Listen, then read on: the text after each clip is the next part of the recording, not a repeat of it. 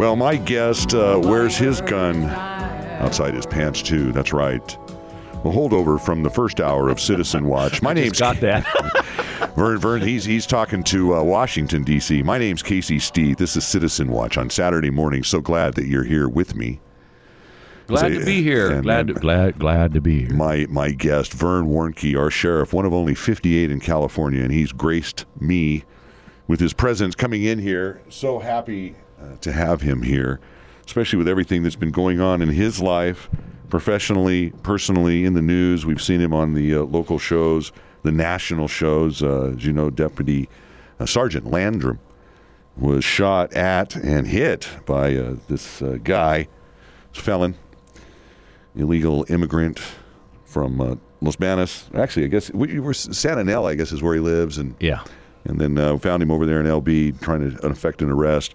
Talked a lot about that in the 6 a.m. hour on Citizen Watch on Saturday morning on Merced's News Talk, 107.3 FM, 1480 a.m. Got to get the call letters in there. And again, if you want to hear these shows, and I know a lot of people do, especially once they find out who my guest is. I talked about it higher. Last week. Oh no! I'm kind of surprised he came in. You know, I've been waiting for the call, but he's a good sport. You know, I tell this story often.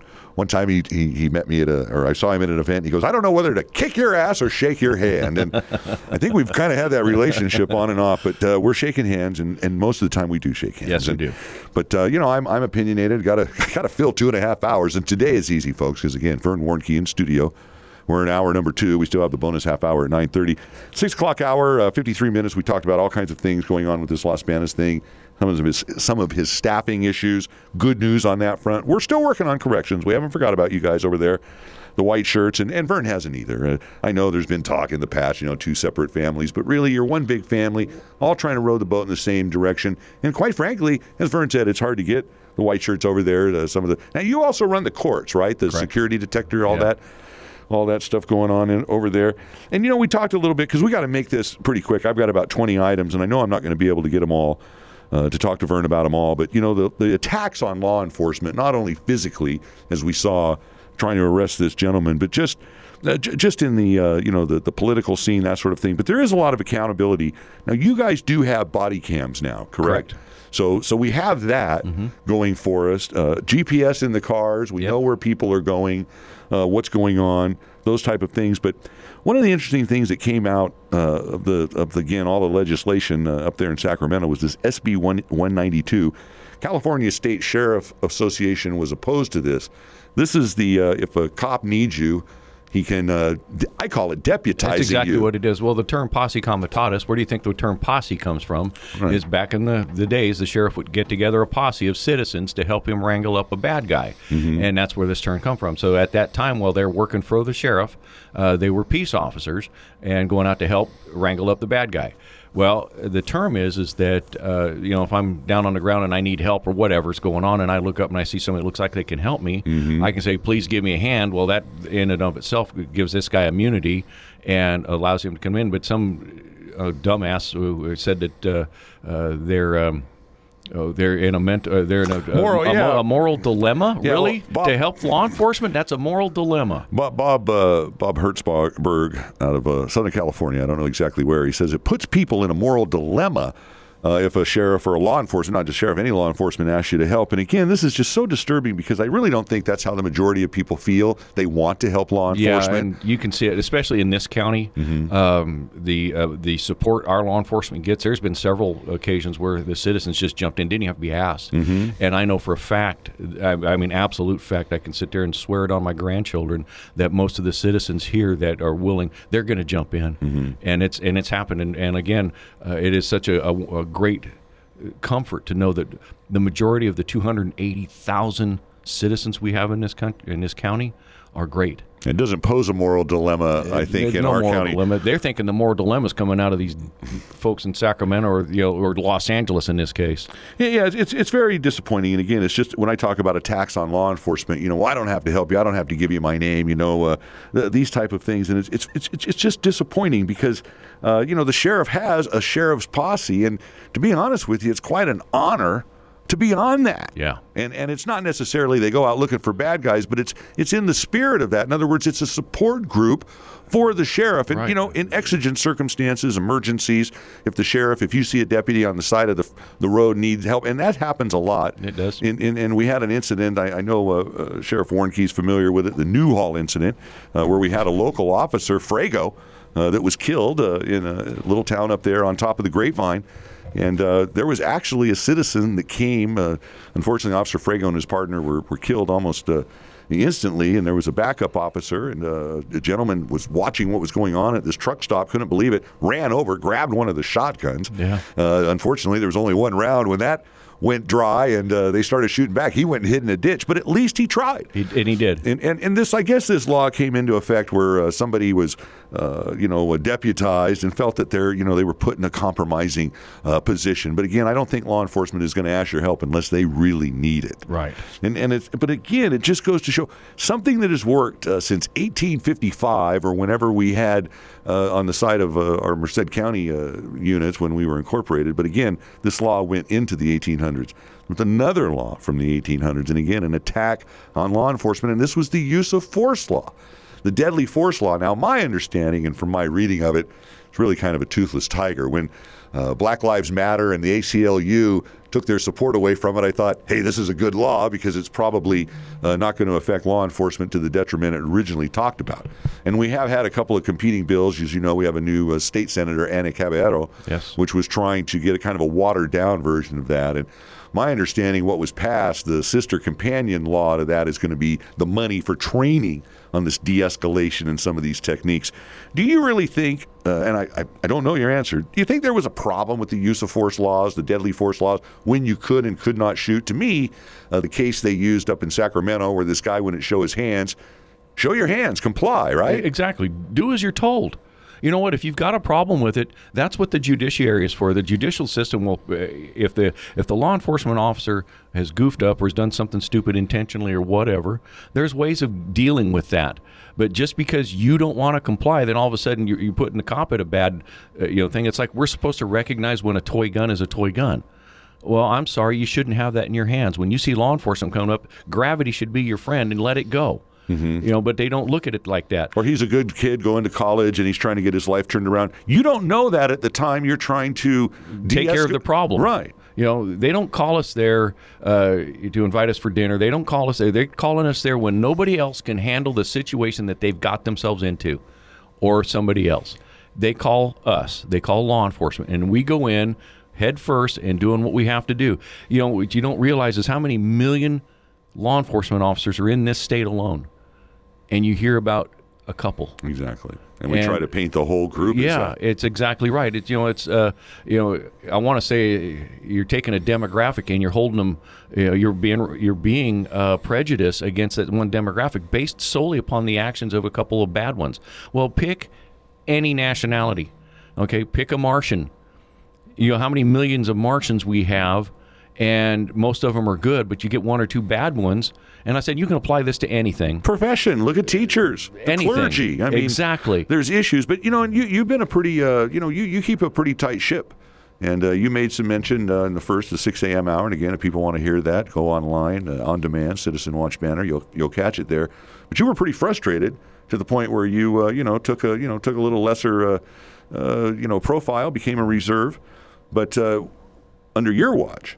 Discipline's been a different rule. Mm-hmm. And there was a little incident. It wasn't associated with the sheriff's department, but it kind of spilled out in the end of the evening there last Christmas. Mm-hmm. And it again, kind of a bruise to the reputation. And right. You took care of that problem, right? We did. And so realize that you don't have somebody that's going to acquiesce or whitewash things. They look at things because, again, that perception, you realize that one incident can really tarnish all of the good things you're trying to do. Exactly. And the fortunate part about that incident, it was dealt with.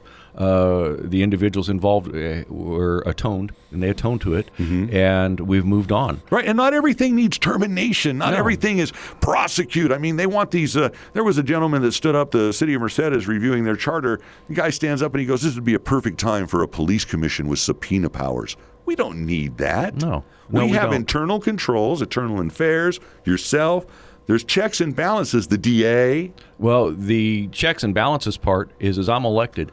And don't think for a minute that if the citizenry don't like what I'm doing, I'm not working anymore. And that's where our checks and balances is. They're double checking on me. That's why I'm open about everything that we do. And they want to check something, here it is.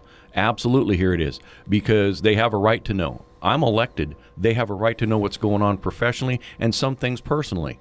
And some people want to disagree with that. But you know what? They're putting their faith in me. You know, it's... I watched The American President, mm-hmm. and when the president was, he and his girlfriend were fighting, and she says, "You've got a lot more to worry about than that. You just lost my vote." And that was his girlfriend. What a powerful statement. You just lost my vote. Mm-hmm. Wow. Okay, that's there's no money value to that. That's faith. That's what people are hanging on. They want to be able to go into that when they come up for election on anything. Know your candidate. Mm-hmm. But when you're casting your vote, you're putting your vote, which means your authority, toward that person to do that job. And by gosh, that person better be holding true to what is being said. Well, obviously, I think you've kept your word to the people and to the people that have elected you and to the constituents out there. Because, again, unopposed last time. Yeah. You didn't have anybody challenge you. And, again, you know, quite candidly, there were some things that needed to change. And I think that's good. And so the accountability, my whole point about this was there's systems in place. There's visual things. There's we know where the cars are. We know what the officer did on the calls. We have recordings of dispatch. We know what's going on. We have Vern overseeing. We have internal affairs. We have all these different things. The district attorney. You know, how is your relationship with the new district attorney? As you know, you've seen two in your term of office. I don't know if we're doing searching the offices anymore over there, but I know that you and Larry actually became quite close and worked on a lot of different things. We did. It was a very surprising election, quite frankly, with Kimberly Helms-Lewis. I did not see that. How has it been working with her now, I guess, what, a year and a half?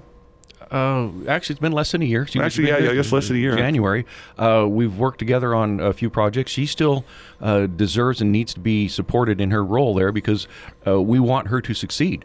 And she's going through some speed bumps within her own organization. And anything less than full support is just wrong. She needs to have that support to guarantee success, because if she succeeds, the people in this county succeed. Yeah. You know, don't set her up for failure. And we're doing everything we can at my agency to help her succeed.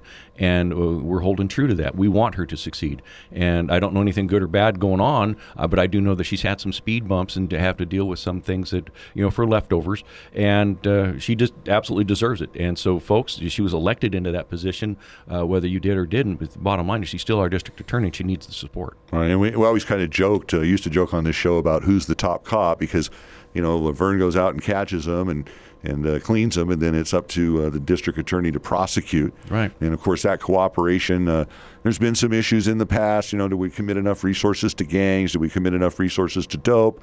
You know, are we looking at the right things? But it seems that we've been rowing the boat in the right directions under, you know, hopefully the last administration toward the end, and now, as you say, going forward. Right. So the information that you've been requested from them, you know, reports, that type of thing, there's a back and forth. There is a back and forth and full cooperation. There's been nothing held back. And, you know, recently with the shooting of my sergeant, the DA investigators showed up. And the support, and to have them there was just outstanding, and to get that kind of support from other gunslingers from that agency is wonderful. Yeah, well, 19 felony and misdemeanor charges. I don't know if that's throwing the book, but I don't know what could be charged. Interesting, some of the things that were charged here, but again, every one of them warranted, and I hope that they don't reduce or plead this out. It's just fortunate that nobody was hurt more seriously.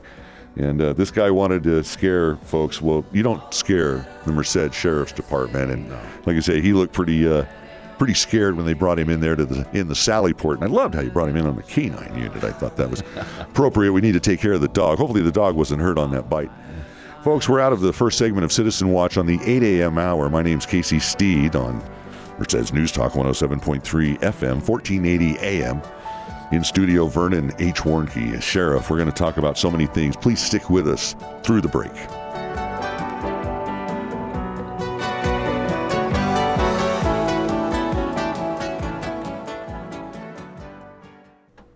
Vengan acá todos.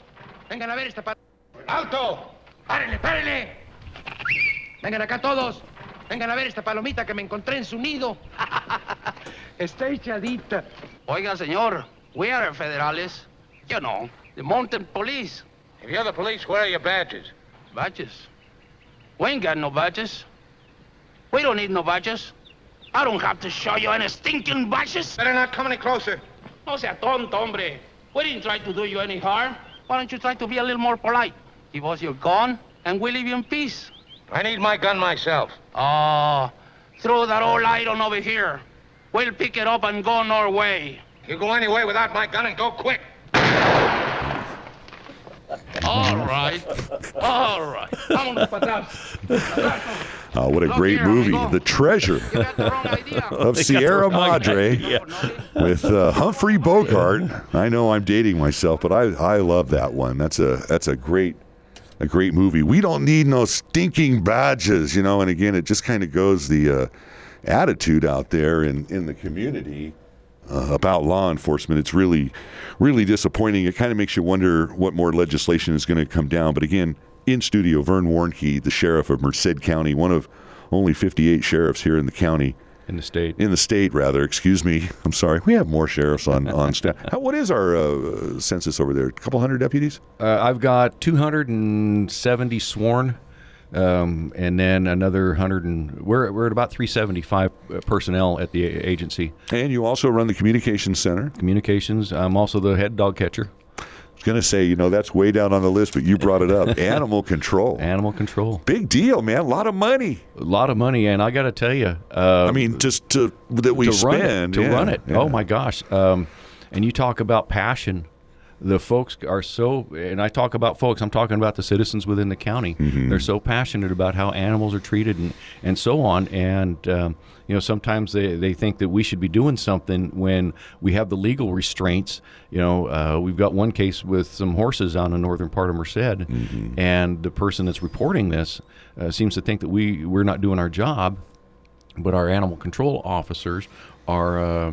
They're professionals, and they've brought in a vet, a very well-renowned vet, mm-hmm. and these horses are improving, but this person keeps calling and complaining and actually saying some very derogatory things on our Facebook page, but they don't understand. This person that owns these horses is doing everything legal to get them back up to health, and the vet that we've had going out there saying the horses are improving, well, that's what the legal standard is. Mm-hmm. And so there's frustration, but people are very passionate. You know, heaven forbid if an air conditioner goes out at animal services and the dogs end up getting a little warm, but it's almost like there could be a fire in the main jail and mm-hmm. you know, it doesn't get three words in the press, but the air conditioner goes out and it's front page news. Yeah. So it is kind of frustrating. I was going to ask you what costs more to take care of animals or people, and I yes. know that you commit a lot of resources, and we've seen some stories. There was a couple of guys, I don't know, they kicked a dog to death, and yeah. my word, the outcry. And again, we see things that happen to our own deputies in our community, and there's no outcry, and it's just very, very frustrating. Again, I know folks, our listeners understand, and that's the one good thing. But you do have animal control. Yeah, I wonder what was is that the president calling you again? The I remember years ago, Jimmy Pacheco was heading that up for a while, yes. and.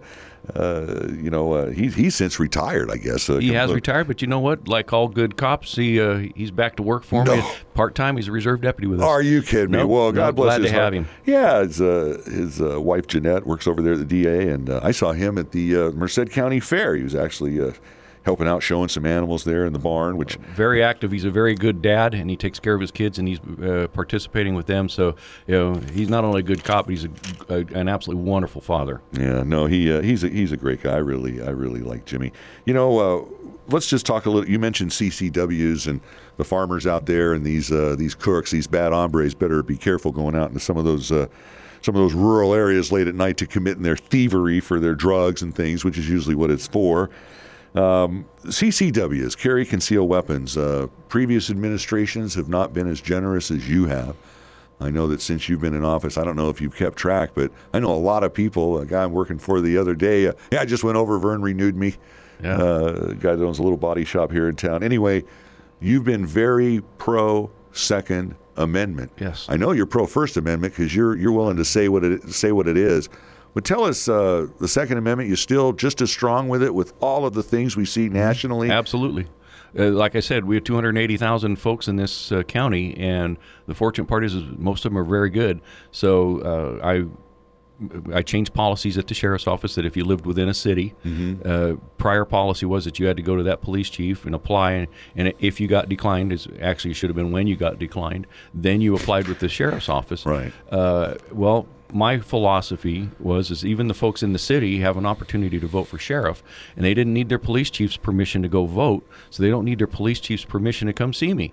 So I changed the policy, and that doesn't mean that if you live within a city and if you want to check with your police chief, that's fine, go ahead and do it. No. But you don't have to. You can come straight to me and get it. Let me tell you what the answer is going to be here in the city of Merced. $1 million liability policy right off the bat, psychological evaluation by I don't know who, but somebody, you know, very, very restrictive. Yeah, there's very a lot of restrictive. Cities doing that.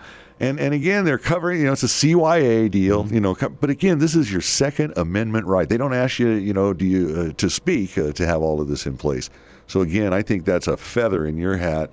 Again, some of the surrounding counties are the same attitude. Right. And even though we may be in a very liberal state, we are in a very conservative area. We're very good to have from, I'll say, from San Joaquin County down through Bakersfield, this entire valley. I know all the sheriffs personally, and they're the same mind. An armed society is a polite society. When I took office, my assistant Josette made comment that I had about 400 permits that were out there, and to date we're pushing about 3,000. Isn't that like almost 10 times as many with my MCOE math? A lot more. And again, some of the concerns of not only maybe current cities and previous sheriff's administrations have not panned out. In other words, we haven't had a tenfold increase in shootings by CCW's holder. I mean, there hasn't been any really big issues. No. But you also keep track of that too. In other words, once you get a CCW, it's not see you later and just renew it. They gotta be trained. That's the point about this. Right. Is they have to maintain training, and so at least every 2 years they're getting recertified on their training, and that's not just a written aspect of it. It's a physical aspect of it where they got to show performance. So we want them to be able to show performance. You know, we were talking about the farmers. Why I know a cattleman out on Sandy Mush Road. His barn was being burglarized. He had a tripwire set up, and he knew when people were out there. He goes out to confront them, and they tried to run him over and tried to kill him. And it's assault with a deadly weapon. Yeah, well, he had CCW and was packing and was on the phone with our dispatch center when they tried to run him over, and he ended up cacking a couple rounds and hitting the driver. And there was a passenger in the car, but the bottom line was is they charged that guy. The cattleman is he's safe today because he had his firearm and he was out there protecting his property. Right. He wasn't going to shoot these people because they were stealing. No. He was shooting because they were coming at him with a car. And so, you know, folks, we're out there. This is a dangerous world, but if you get trained and you want to carry, the likelihood is if your background's clear, you're going to get it. The only thing I require on your reasoning is personal protection. You don't need to give me a 7-page litany, and I've had that done. You don't have to do that. I know why you want to carry. You want to protect yourself. You want to protect your family. Well, having that CCW is an improvement in quality of life because you know you can at least defend yourself. The only way to defend yourself against an armed intruder is being armed yourself. So so we're very proactive with the CCWs, and we've gotten it down. You know, and I got to say, my hat's off to our current Attorney General, because our prior Attorney General, when I had CCW applications out, I was waiting sometimes 8 months to get a DOJ clearance. And I actually had conversation with our current Attorney General. And this is Becerra. Yes.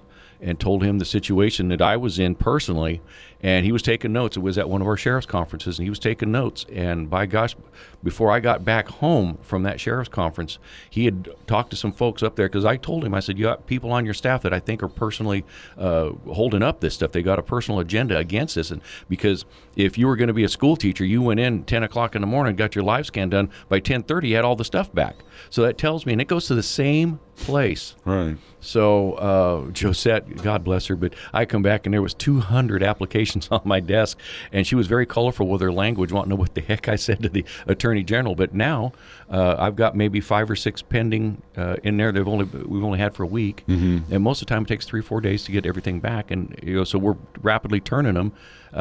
So we're about 6 weeks out now for people wanting to make appointments. It's amazing, Becerra. I mean, this guy has sued the administration on everything that comes down the pipe. It's nice to see that it doesn't appear that, you know, he's totally against everything and is somewhat supportive. He was very supportive of me on that one issue. I'm sure that he's probably rocking back and forth on his heels after this current issue that I'm bringing up, but I can say that he held to his word, and I may disagree with him, but I got to respect him because he was true to his word when he and I chatted, so...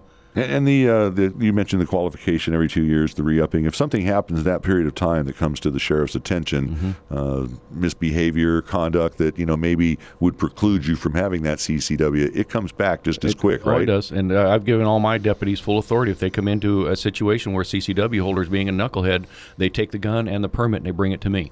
And then I will deal with the CCW holder. I expect every CCW holder out there to do absolutely 100% cooperation with any gunslinger. And I'm talking about my deputies or any police officer. They need to abide by the rules. If they want to get stupid, they're going to lose that permit. And for the most part, I think out of the 3,000 permits I've got out there, I think maybe 10 people I've had to revoke, and a couple of them they got out and got silly with drinking and driving, and you know that's like 0.01%. I mean that's just nothing. Yeah. So even though we've increased, we haven't had those problems. Correct. We haven't had one issue with somebody being silly using their gun. You're not scared of guns, are you? Not a bit.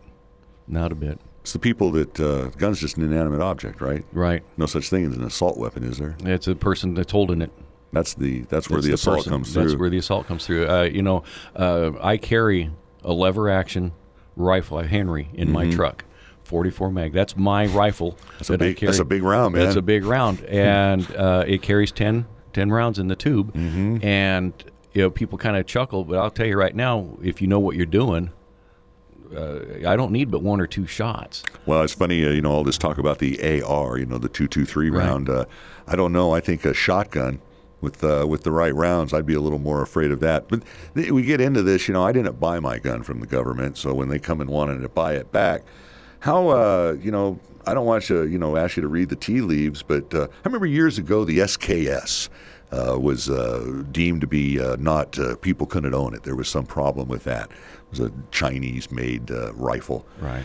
And remember in lineup one time they said, now what do you do if people come and they want to turn in their SKS? And one of the officers goes, go to the ATM? And no, we're supposed to confiscate those or get those off the street. Do you see that coming? No, and I say no only because of the fact that the way the technology is, I know a guy personally that used a 3D printer to make a gun. Well, you can go to Home Depot and damn near make one. Yeah, well, they've got so many parts that you can make or order in with not any serial numbers that are out there. So, they're out there, and we're confiscating them when we come up on them. The gangbangers are using them. So do I see that happening? I think it's going to be a little tough.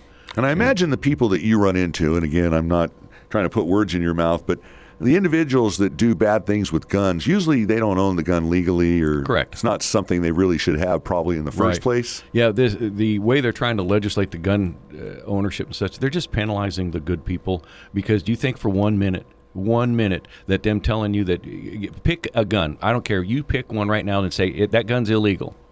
Okay. Yeah, well, I mean, let's say the AR-15, Yeah, okay. Say what the hell is an AR? The Armalite Rifle 50? I mean, what is an AR? There's so many variations of a blowback, it's just crazy, Vernon. But what they're talking about is they're in the hands. First off, we got a mental health issue. Yes. And here again, mental health is jumping up, and because our government wants to have everybody got their tiptoeing through the tulips that everything's unicorns and rainbows. Well, it's not. There's sometimes you're going to have to stone up and tell these people that need mental health that they're going to be in there for a while. And we're not talking about peach pits, folks. We're talking about growing a set, leadership. And you know who I have is a leader in our community. 40 years on the force. He's like, geez, don't say that too. 40 years on the force. And, there's a personal side of Vernon Warnke, the softer side of Vern, as we like to say. And we're going to talk a little bit about that in our last segment of the 8 o'clock hour. They go quick. I only have another 30 minutes with him. I hope you stick with us. This has been a great show. My name is Casey Steed on Citizen Watch, the voice of your valley. Merced's News Talk, 107.3 FM, 105, 1480 AM. I'll get it straight. I'm so happy he's here. We'll be right back. What you gonna do? What you gonna do when they come for you? Bad boys, bad boys. What you gonna do? What you gonna do when they come for you? This is the city, Los Angeles, California. It's a good place to live. We try to keep it that way. It's a full-time job. Every 60 seconds, a crime is committed in Los Angeles.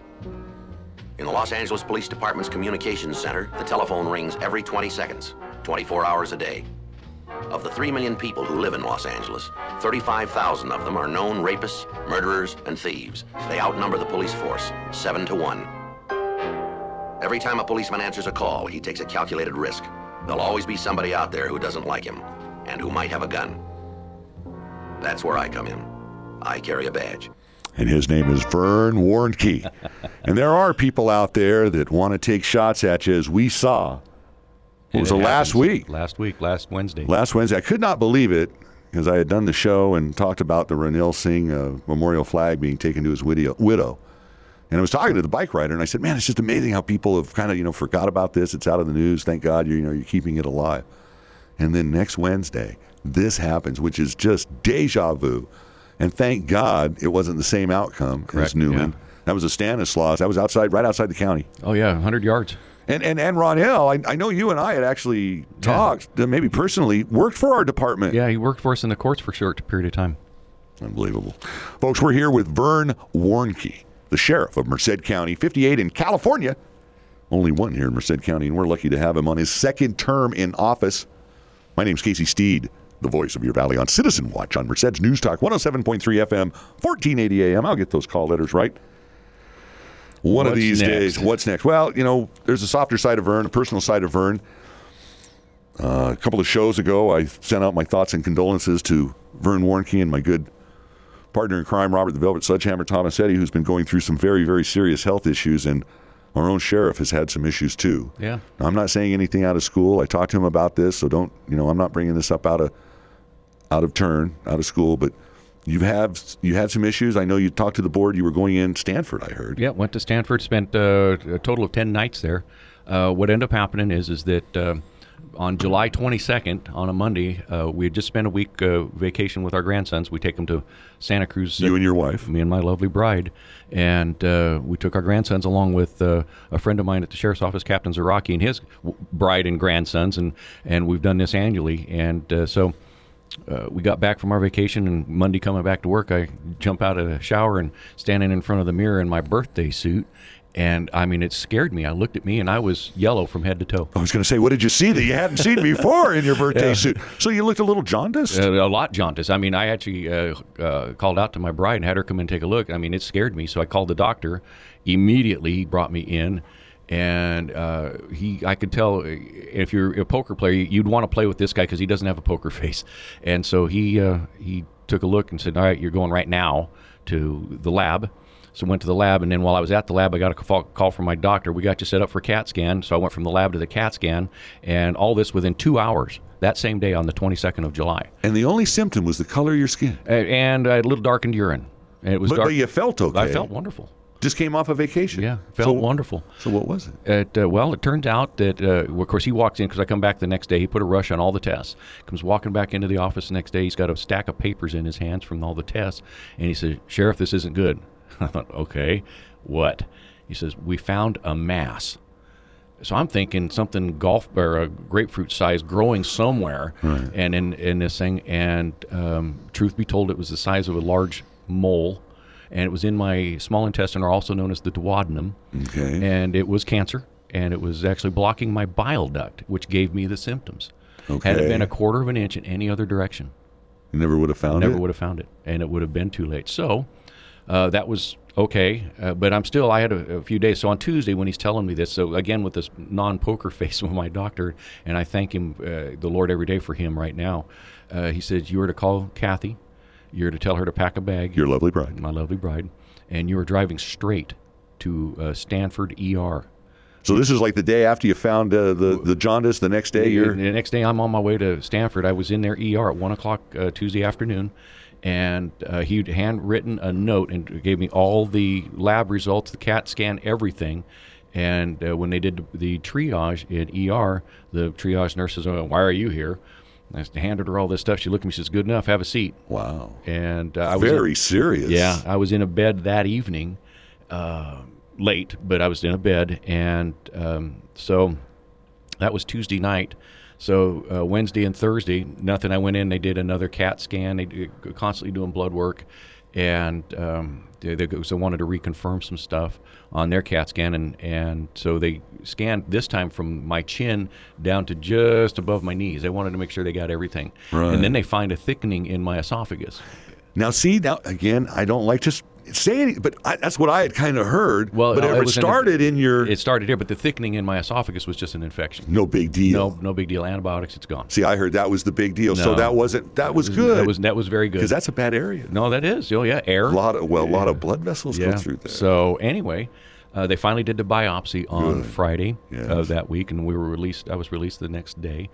And so I went back to the doctor on the following Monday. He had all the test results. And the fortunate part was when they did the biopsy, of course, they did it orthoscopically through my throat. Uh-huh. And when they reached in to take a piece of the mass, as they called it, it came out. The whole thing? Yeah, came out with the biopsy. And so it was barely attached. So my doctor, he's reading all these things. And, of course, Stanford, what a great place. They release all that information to me. They release it to him. But I'm reading it, and it's in Greek. You know, I don't understand what, you know, any of it. Well, now you're the coroner. You have a little medical background. Yeah, but not when it's on your body. You know. So anyway, so my doctor goes, I can't believe this. I've never seen this before. And he told me that they had gotten that out through the biopsy. So what they did was they did a Whipple procedure. And what they did by that is they removed that section of intestine. Mm-hmm. They removed my gallbladder. They removed a portion of my pancreas and the lower part of my stomach. And they said anything that was around that area where the cancer was, they wanted to remove from my body. Wow. So the surgery was very invasive. They started just at my sternum and down below my belly button. And they did all that, and then while they were in there, they took samples out of all the tissues and then 51 lymph nodes, and they all come back negative. We had that many lymph nodes. Well, I guess there's 100 of them, right? Unbelievable. Or more. So good news. It's great news that they found no other cancer, and I thought, okay, thank you, Lord. And so got back. Well, they want me to do a regimen of chemotherapy in case there's anything microscopic that could be floating around. And so me being me, I say, hey, doc, you know, what the heck? You don't find any. Why the chemotherapy? And this is where I like straightforward. He says, well, if it comes back, it's incurable and it's going to be fast. Okay, sign me up. Here, let me get this vein up here. You know? When do we start that? So I'll be starting that probably at the end of next week. No, and, I mean, that would be my, when can we start? So but you're starting it next week and this is a regimen. It's going to be a series of 8 treatments. It'll be one infusion, and that same day I start oral medication. That'll go on for 14 days. Then I'll have 7 days of nothing. Then I'll do it all over again for a total of 8 times.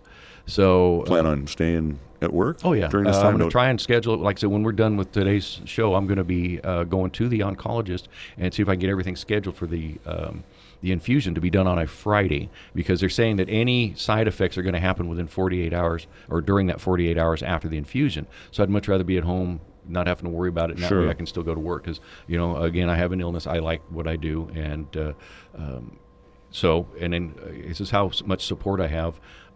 This week, a bunch of folks know about what's going on. I made no bones about this. And I actually gave department emails. I've given to everybody, the entire agency, updates on what's going on. Again, I feel they have the right to know what's going on with their sheriff. Mm-hmm. Whether they like me or not or care is on them.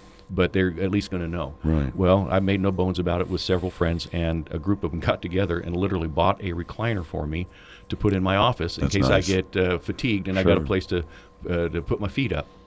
And that almost brought a tear to my eye to think that these guys were sitting there and they thought, and they delivered it to the office. And I mean, this isn't a cheap recliner. This is high quality leather, buck stitched.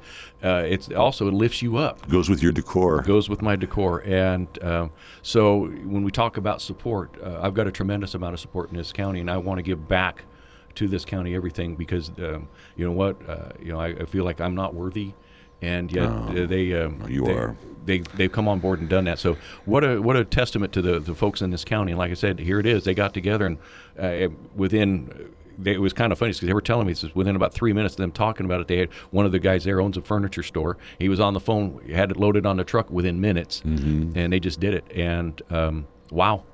So I'm very proud to be the sheriff of this county, and it's because of the citizens like that that are it makes it worthwhile coming to work every day. There's a lot of love there. I told you your deputy was very, very true in his statement, beloved by this community when you were up there looking for that gentleman that or that guy that had shot Landrum, and I know you're not going to have anything on Landrum if he can go out there after that. You're no, that guy's a stud. You're going to stay right there, even if you have to rest a moment. Well, you know, our I can tell you our listeners thoughts and prayers, and you'll hear more now that this is out a little bit more, and we just wish you the best through this regimen. Well, a wonderful thing. I've lost 45 pounds. I was trying to lose weight, and I needed to lose that much anyway. But I was going to say something, because the last time I saw you were all in black, and you had slimmed down a little there. Yeah, it's kind of weird for me to look down. I went from 250 to 205. Yeah. And you look down, and I can actually see the scale. Yeah, well, yeah. When you're in the shower, you can see other things. Other things, yeah. No, it's a wonderful, it's a hell of a way to have to lose weight. Yeah. But, you know, a lot of friends and even myself, you know, I'm, you know, we're not getting any younger, I guess is the way to put it. And we still want to do a lot of things. Yeah. And sometimes our bodies betray us a little bit there, and we have to take care of business. And I'm glad that you're going to be in the saddle and not going to take a leave of absence unless you have to or something. Yeah, but you plan on really sticking with us. Yeah. And I hope continuing on. Folks, it's amazing how we're going to, how fast this gets going. Let's just take the last couple of minutes of this segment. I know we've been all over the place, but when we talk about things that you're in charge of and you've been very vocal about, talk a little bit about the river, our waterways. There's the Merced River, comes all the way out of Don Pedro, goes all the way through McClure. Yeah, and we see, or McClure, excuse me, and we seem to, we've had a couple of dead bodies. Folks go out there. Summer's almost over, but winter's coming, and it may be a wet winter. But you've really had problems keeping people the hell out of that thing, haven't you?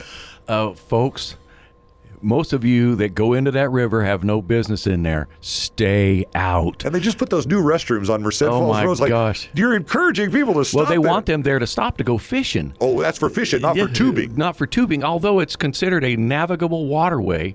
And so, but what they don't realize is these folks don't know what that river is like. And there's places in that river that are completely 100% overgrown. No, and they get in there and get tangled up into these trees, and they're unforgiving. So you get into there, you're in a tube, you get tangled up, and next thing you know, that current is pulling that tube out from underneath you, which is probably your only thing keeping you afloat anyway, because I guarantee that 99% aren't in there with life vests on. No. Now, all of a sudden, they got the beer, though. I'm sure they have the beer is in an ice chest. Those ice chests float a little bit. So you pulled a lot of people out of the trees out there, and it's always at night. You got because you have, again, all this stuff. You have a river rescue team, right? We do. One of the few and very what I want to say, well-equipped. I mean, you go out the ocean wherever trained. You want. They just came back this week from getting certified again, my dive team. And, you know, like I say, I'm an active sheriff. I'm not behind the desk much. No, he's behind the wheel pulling people over, baby. Exactly. But I'm also a flight officer. And last summer we had issues down that river. Uh-huh. And what does that mean, flight officer? You go up in the helicopter? The helicopter and fixed wing. Oh. So I can go up, I'm riding shotgun, co-pilot, so on, observer. I see. And that's why when they jumped in, I have my own flight gear that I keep in the truck. So when my buddy on the west side showed up, Ron Goodman, thank you very much, sir. With his helicopter, I was able to plug right into their comm system and take off. Everything's for me, and have that much experience in there. But we had some folks out on the river a couple years ago in floating boats, and they got tangled up in these trees. Well, one of the girls had disobeyed her mother and brought a cell phone along because the mom said, "Don't bring the cell phone." Boy, they glad they had it, because they ended up calling, and then we had to go up and actually find them on the river. And so we spotted them. Then I directed the ground units in to actually rescue them. So it goes out, the amount of resources it goes out to rescue folks. We do it with a very glad heart. But folks, stay out of the water, because it costs thousands upon thousands of dollars for us to go out there. Well, let me go out on this. Is there cost recovery? In other words, some of these people, do they get a bill? Well, I would love to send them a bill, but that's not going to happen. You know. Well, I know that San Diego, we would pull them off the cliffs there. They'd want to go down to Black's Beach because it was a nude beach. They'd get halfway down, and they didn't know whether to go up or down, and fire department would have to come out and haul them up. And I always thought, man, you ought to get a ticket. But they were drunk, and it was tourists, and what do you do? Yeah, exactly. What do you do? Hey, folks, we're out of the 8 o'clock hour. 2 hours in the can, and he's not even tired. We've got 23 more minutes, and he'll be done. He'll be on to other things, and I'm so happy that he was able to come in. You want to stick with us through the news. Vern Warnke, Sheriff, Merced County. He's covered a lot of issues. We're going to get into some more things. We're going to talk about the jail. Because I want to know when we're going to start construct. Or what? Well, you want to listen after the break. Thank you for being here in the 8 o'clock hour. We'll be right back.